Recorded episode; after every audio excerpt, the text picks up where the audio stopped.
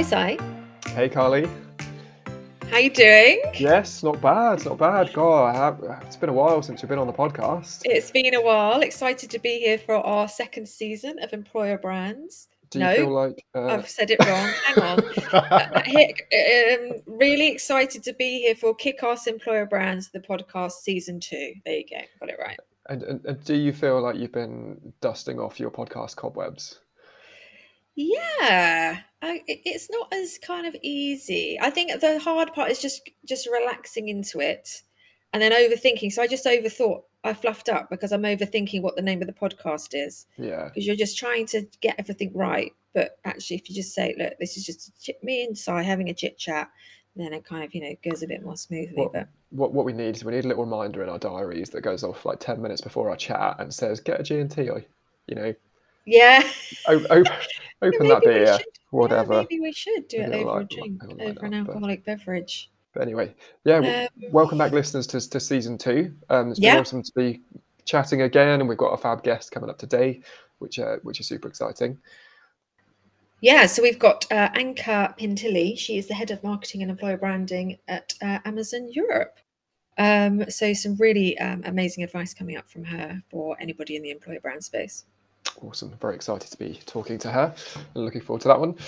And um, it's, I mean, it's been a while since we've spoken to the listeners, uh, Carly. As what's, what's been going on in, in your life? Any anything exciting? What's been going on in my life? Well, I kind of nearly finished an extension. That's kind of boring. Everyone's doing yeah, I'm sure there's loads of listeners going, yep, yep yeah. all the dust around me at the uh, moment. Yeah, you've been doing the garden. Been doing the garden. Uh, yeah, I mean, I moved into a new place. It was only like it was less than six months ago, and yeah. got a puppy. Yeah, found mm. that I had a love of gardening. Bizarrely, never expected. Lovely. Um, have we got an employer brand of the week? Sorry, we have indeed. Yes, we what, have. Have you got one? I have. God, I haven't. So, I'm completely so surprised. I'm completely unprepared. I haven't got completely one. Unprepared. Okay, good. That's what season two is going to be like, listeners. No, not at all. Employer brand. Employer brand. Employer brand of the week so yeah, the employer brand of the week this week is Monzo. So I don't know if you saw um, released in the press. It was it was probably a couple of weeks ago, to be fair. But Monzo kind of came out and said, right, we're, we're ditching away with enforced bank holiday time off for people. We believe that actually to be diverse and multicultural, people should be able to take that time off whenever they want. And it was it was quite a sort of short statement, but I kind of thought about it. And do you know what you think? If you think about just Easter, for example, you know, we've got holidays really sort of based in in Christianity, right? And you know, quite quite specific to you know culture and, and backgrounds that we're, we're, used to here in the UK. And actually, there's going to be people from many different religions, many different backgrounds who have got celebrations they'd like at other times of the year. So the, yeah. this idea of being able to take a bank holiday day off on a day other than a bank holiday that is relevant to you actually feels really nice and inclusive. Um, and just you know never, yeah i've never even thought about it from that yeah perspective. but it's, it's funny isn't it? It's one of those things it kind of just thinks oh yeah you kind of just think yeah that makes complete sense. Yeah and it, what, i really like about it is that you know we speak to lots of companies about their employer brands and you know a, a, lot of the time you hear the same sort of things. People are so proud of their people and their culture and you know their, their flexible working etc and it's how many companies have like a really a real sort of differentiator or somewhere they can point to and say look we're we've made some mm. you know steps forward here we're doing something totally different and I think so. You know, it's a good on Monzo for for doing that because that actually gives them something that they can kind of point to where they are sort of treading some ground. Um, so yeah, I had a lot of respect, a lot of respect for that. Yeah, definitely. Nice. Oh, thanks for that one, Si. I'll make sure I'm prepared for the employer brand of the week next time. Yeah, no, note to self, Carly. Yeah. Okay. Yeah. Thank you. Um, so let's get into our chat with Anka. So, welcome, Anka, to Employer Brands podcast. Thank you so much for being our first guest on our second uh, season. So, we'd just love to know a little bit more about you and your background and how you got into employer branding. Sure. Um, so, how did I get into employer branding? I got into employer branding slowly because I used to work for a brand and um, business consultancy. And um, we used to work with private equity firms, among others. They used to buy businesses, figure out the next steps to revamp the operation, and then ask us to look at the brand. And the brand, we all know, needs to add support to the business in producing value. So, one of the main things that we used to look at is people performance, staffing models, profiles. Are the profiles aligned, for example, with the next step of the uh, business roadmap? And this was just part of it. Of course, we worked on product brands, personal brands, all sorts of other brands, but people were a core part of this. And where Oracle reached out to me to come in house and build their employer branding and value uh, and employer branding and, and uh, recruitment marketing function for EMEA and Asia Pacific, it just seemed like a natural step for me. Um, and I just stuck with it ever since. It's been what, eight years now. Wow. And then when you're chatting to your mates, Anka, how do you describe what you do? Well, that's interesting because I think what I do say, and I try to start with this, which is sounds a bit smarter than the rest of it, is I connect people with uh, their future jobs and careers while basically keeping companies honest about their purpose and intentions. Um, and the way I follow this is I say, well, if you have a company and once you've finished hiring all your friends and family, you have to be careful with that one uh, and you move to pitching yourself and your company to strangers, this is when you're basically start going into EVP work, right? Yeah. That's your employee value proposition. And if that doesn't hit the mark, I have a parallel with a birthday party, but we, we don't have to go into that. I'm pretty sure the audience understands employer branding and recruitment marketing. Love cool. that. Thank you, Anka. And so, can, can you tell us a little bit about um, the employer brand you're, you're working with currently? I am the head of marketing and employer branding for Amazon operations. So, what that means is basically from the moment you click buy on something on Amazon until that something gets delivered to your door anywhere across Europe, that's Amazon operations. It's one of the biggest companies within Amazon. I would say it's not as well known as, of course, retail, devices, Prime, all the other brands within the Amazon portfolio. But Amazon means Amazon operations means hundreds of buildings across Europe, um, trains, planes, drones, robotics, data, and a lot of people. We end up hiring a few hundred thousand people annually across Europe because you know we hire against certain types of contract, uh, certain types of opportunity. You know, there's the, uh, the network is driven by the demand of the user. Sometimes you ramp up, you ramp down. Um, what my team does is basically generates the right amount of awareness and interest and consideration across Europe to staff that network at that level. So it's a volume business. It takes a lot of discipline, a lot of um, a lot of data and a lot of focus on brand as well because i mean we all read the news right? We're battling perception all the time. And it's something that we always it's constantly on our agenda to how do you actually go out? And when something comes out that is you know about your brand how do you respond to that? How do you show who you are? And i think there's a long way still to go but we're go, we're doing the right uh, the right steps into that direction.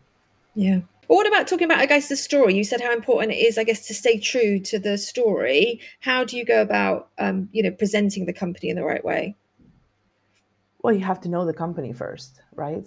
To be presenting the company in the right way. So basically, you, um, in our, um, for, from our perspective, is going into research, both internally and externally, is to understand the motivations and drivers um, of your candidates.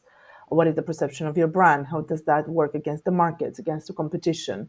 And then also operate internally and come back and say, okay, do we actually know that this? How do we tackle this internally? Do we are we able to respond to this in some sort of way? So if candidates want us to be flexible, are we able to offer flexibility to candidates? Mm-hmm. So any EVP that you're you're building needs to be first of all a system, a very flexible system that can scale up and down, and it needs to be very relevant to the candidates. It needs to be um, you know supported by the organization, so it needs to be able to be you know realistic, and then to help the business growth. Um, and that's how we do it. I don't think it's any different than any other company that's doing employer branding. Honestly, it's just we do it at scale.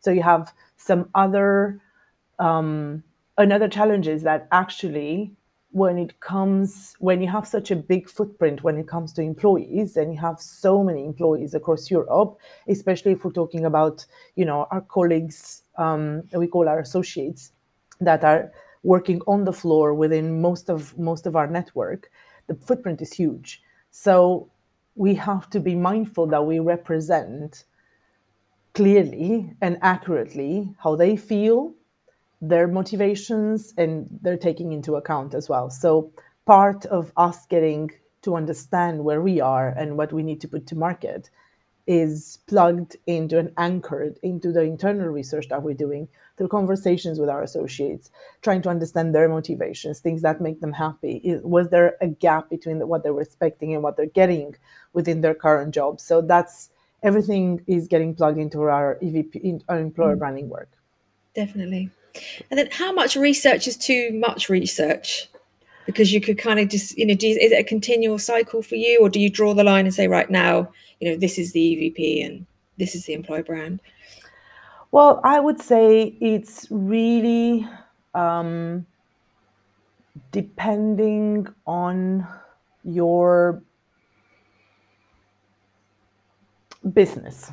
And your objective is do you have the budget to go into a you know full-fledged research? Or uh, or do you have the capability of capturing feedback um, more organically?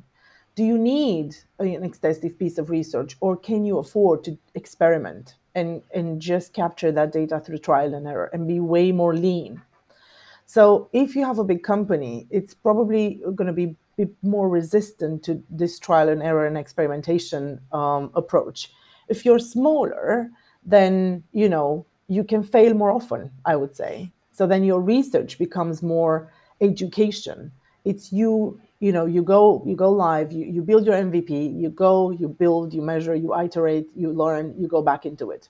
And this is how you, you you actually would i would advise for any smaller company or smaller startup just go and experiment make a few mistakes it's it's going to be fine you're not if you're not so big you don't need a full on research piece that is quite expensive yeah it's, it's, it's a challenge right because you can you can drown in data when you go too far down that route so it's, uh, it's, it's finding that right balance for you, and I think that's sound advice uh, that you're sharing there. So I appreciate that. And um, I, I, mean, you sound like someone who, who kind of really enjoys your job, and you've obviously been doing employer branding for, for a while. How, how has the industry sort of changed? Do you think in in the time that, that you've been involved? Well, it has changed from being a support function with HR sometimes or talent acquisition to actually slowly but surely having a seat at the table. I see now companies, smaller companies, that are pulling employer branding professionals or people that have touched on employer branding as board members, which is extremely important because basically what employer branding does, it scales with the business and offers you a bond of trust with former employees, current employees, future employees. There's, um, I would say, there's a, a there's a perception sometimes within the business environment that employer branding is useful when you scale up. No, it's useful when you scale, whether it's up or down. It's your support system. Because when you scale up or down, your culture is under duress. Your culture is going to be challenged, which means your behaviors within the organization are going to be different. You know, they're going to be, you're not potentially you know you, you're not going to be able to stabilize the organization so quickly depending on you know your your the pace of scaling so because of that your employer branding is supporting you through that process um, because it's basically culture is owned by employers uh, culture is at the core of your employer branding pitch when you go to market and you need to represent your existing employees without without within that pitch. you have to represent the company within that pitch. cool. and yeah because of this is i would say it's it's it's changed from from being a support function to a strategic function and to a driver of business growth now that may be a bit too optimistic we're still fighting the fight but let's let's hope in the future we're getting there we're getting to sea level i would say that's that, that's awesome. Yeah, and like I say, keep keep fighting the fight. I think it's a nice way of putting it. We, you know, the the fact that you're talking about it, getting a, a, seat at the board is great, and you know that's that's where we hope it's going. It's certainly been an emerging trend, and it's it's getting more airtime and more support, and you know, long may that continue. Mm. Um, so when, when when you talk about it, like I say, you're, you're clearly kind of passionate. What's what is the what's the side of employer branding that you really kind of that gets you out of bed in the morning? Because I've sort of heard you talk a bit about data before. You're sort of talking a bit about kind of culture you know, is there kind of one area that you kind of get really excited about, or you know, how how does it work for you? I mean, I get excited about a lot of things when it comes to employer branding, but I think tracking and measuring is one big piece of it. Um, depending, and I feel right now there's so much work to be done on that uh, on that front uh, for every company. Honestly, I don't think there's a company that says, "Oh, I definitely have this nailed." There's so many gaps in in, and because it's so wide and broad and it gets employer branding ends up being plugged into so many areas of the business and impacts a lot of areas it's sometimes you have to figure out exactly within your specific company what are the metrics that you're going to look at and what are the kpis that going to associate to that? Um, so that is something that i'm passionate about. I'm quite lucky in my role that my role has a very big component of recruitment marketing. So recruitment marketing comes with a lot of data, and we're looking at a lot of KPIs, a lot of volume, you know, cost per application, cost per hire, uh, time per hire. All of these things are getting plugged into our uh, into our uh, business, and then you know, at the top of that, you come with the with the brand indicators. So I do work in an environment where I have access to a lot of data, but in the past, it wasn't necessarily the same thing. So I worked in different kinds of, of, of, businesses and environments where you had access to more or less data. So you need to find your sweet spot, things that you're happy with, things that you can work with. And from and, and that you use it as a reference for your function to figure out are you there yet? How much more do you need to, you know, how much more and how much how much more do you need to push? Um, I really do strongly believe that you have succeeded when it comes to employer branding as a function within the company when employer branding ends up being a work stream with aligned to OKRs and, and, and plugged into the roadmap of other departments. Because as an employer branding function, you don't own the employer brand. The company does, yeah. the business does. So are the leaders looking at that as part of the responsibilities or are they not or is it seen just you know you're a support function that's going to get plugged in when they need to hire and potentially do it quickly no that's a mm-hmm. short-term gain that's recruitment marketing it's a different thing I, I, I, can I can imagine there's there's lots of people listening, Anka, thinking, you know, I, I, wish my business took it as seriously as you know, kind of the way you're talking about it. Have you have you got any advice for anyone who is trying to sort of fight the employer branding fight and perhaps you know wishes their business did take it a little bit more seriously or you know they did get a bit more support. Any any thoughts for those guys? If your business really doesn't have this on the roadmap if it's really not part of their strategic direction at all i really doubt you're going to be able to convince them quite quickly. So i mean look it happened to me in the past as well when we were going through different stages of are we so invested in employer branding? Should we put the money? Should we put the money into this? Should we not? Should we maybe look more around recruitment marketing? And I use different types of data. So, for example, in one of the previous jobs that I had, I was like, before you go to market, why don't we look at the recruitment funnel? And within the recruitment funnel, you need to fix that first. What's the story that we're telling? At what what stage of the candidate journey? What are the first few concerns that candidates come in with? Do we manage to dismantle those concerns and address them throughout the candidate experience? So before you go to market sometimes it's easier to just let's just say you go into a company. They have they don't have experience with employer branding but and it's also very tough for you because you don't have a tracking system in place to say how do you demonstrate value? But if you look at your recruitment funnel and your recruitment your recruitment process you're going to have data there. Your ats is going to give you that data. So look there and figure there and start with that. Say look before we go external let's not you, you know let's not let's not be so so so courageous up first. Let's look at recruitment and fix the candidate experience first and then mm-hmm. we can go to market. But then it means all the conversion rates within the funnel are going to be are going to be supported and you get you're going to get more people in or the right people in, in for the right reasons. So that's also part of employer branding. Um, i mean if a company doesn't think they need it there's only so much you can do, honestly. Then you probably need to find another challenge. anyone listening who's struggling, get another job. oh, but look, the, the average cost of hiring the wrong person at an IC level is up to $10,000. The average cost of hiring the wrong manager, even in a smaller company, it is $40,000. That is the cost of hiring the wrong people. And it has a ripple effect across the business. So you need to be very employer branding keeps you honest and helps the company project its real purpose and intentions as they are, helps you be authentic, right? And that brings you, in theory, should bring you the right people in, which cuts cost for you.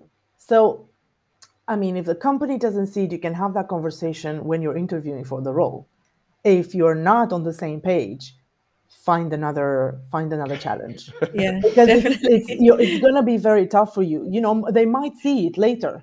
You love the brand, you love the company, but you feel they're not giving you the space. Fine, come back later. I'm sure they're probably going if they're going to be around in a couple of years. Hopefully they will. You know, with a good product and good management, come back, pitch them, Yeah. pitch them the idea if you really want to get in. But so, so, I mean, certainly some of the useful things I heard throughout that was what one, you can be led by the data, right? So there's data there, take that, and, and that can start to help shaping the challenge. And two, there is a clear business case. You know, monetize that business case, get that in front of the right people, and, that, and that's going to help. And if, if your company's not switched on to it, then go and yeah, go and get a, another job, work behind a bar, do something different, enjoy your life. What- what what would you do, Anka, if you weren't doing employer branding? What would be your- Well, I mean, depends. Would I still need a salary in that scenario? or, or do I have this? Uh, I your dream job, doing anything. Oh. I don't know. Um, no, I'm I'm I'm joking. Is um, I'd actually work with charities to help them brand themselves through and through. I think there's a lot of opportunity there, and most of the time they fail to attract the right professionals in roles like marketing, communications, and brand, because I mean we're spoiled for choice, honestly. So it's very and there are no clear systems of giving back either. I actually looked around and I said, if I want to volunteer five hours a week or four hours a week, would I have, how would I go about it? And there's absolutely no opportunity for me to go and do this. And I mean, look, if, if any of the listeners, they, they think they have this, I'm happy to listen out. Is um, yeah.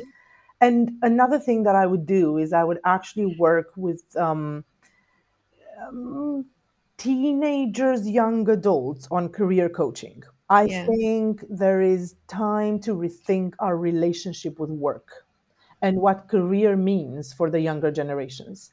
We're, we're working towards gig economy. I mean, gig economy has been around for ages, but it's gig careers and portfolio of, of challenges. So I think I think if companies are not not as disruptive as they should with their workplace when it comes to looking at how they engage the newer generation, I think the newer generation could push that. Yeah, definitely. And then if you look back over your career at Anka, what's one of the things that you think, you know, oh, I'm really proud of that, you know, we smashed it out of the park from an employer branding perspective.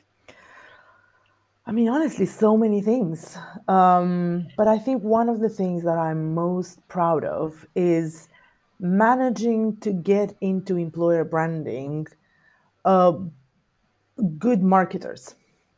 I think for a long time, the function was, I would say, staffed with people who had a passion for employer branding, but they didn't necessarily have a communications background, which is still okay, but you need to, you have to have a mix. And throughout my career, I had to recruit marketers that have never done employer branding. Sometimes we're suspicious about employer branding or recruitment marketing, and they were saying, "Oh, is this my, oh my, am I am I going into something where I'm going to have to compromise my on my craft and my ideas and my strategies? Is this something? Is it big enough for me? Is there a future in this? Is it too small?"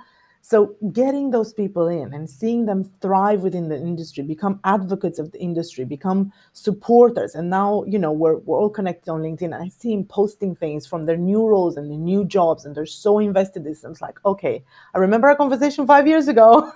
you really had a lot of doubt. So it's kind of bringing these people into the industry with this background and this passion. It's going to help us push the whole industry forward.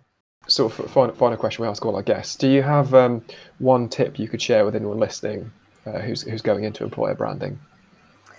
Well, I would say look at the data, whatever that is, even if it's, and, and just find your set of, of data points that you have to work with, and that's going to show you if you were successful or not. And it's up to you. It's basically we're kind of i mean we've been around for for some time now in employer branding but in some aspects we're still breaking ground. So you might come up with something that never thought i don't know somebody never thought about before a set of data that you think okay for my company and my role this is what i'm going to look at. So first figure what success looks like from a data point of view and then experiment. Experiment experiment. So by running all sorts of experiments i think and make sure you have uh, you, you manage to pitch that higher up wherever you are like if you're a more structured company you're going you're to find the next level that's interested in this if if you're in a smaller company just make sure you you get you get as far as you can to just pitch the findings that you have in your experiments and how that actually supports the business Thank you so much for your time today, Anka. It's been a it's been an absolute pleasure chatting to you. Uh, really interesting and insightful. So I hope you've enjoyed it too. And yeah, you for being on the podcast. Yeah. Thank Thanks so, so, much, Anka. oh, great chat with Anka. I mean, what a huge kind of challenge, you know, employer branding at, at Amazon. I mean, it's just such huge scale. Yeah, when, you, when you're talking about recruiting hundreds of thousands of people a year, I mean, talk about sort of pressure on what you're doing and uh, yeah. You know, when, when you know, she was funny talking a lot about the data, and that was that was kind of what I was trying to get. The amount of data in that kind of environment that you must be able to get coming in, you know, you've got how do you manage all of that? It's going to be really difficult. So she's, I mean, certainly got a, got a tough job there, and um, yeah, I'm sure she's got her work cut out. Well, that wraps up uh, episode one, season two of Employer Brands, uh, the podcast. So see you on the next episode, Si. Awesome. Great to be back, Carly. See you then.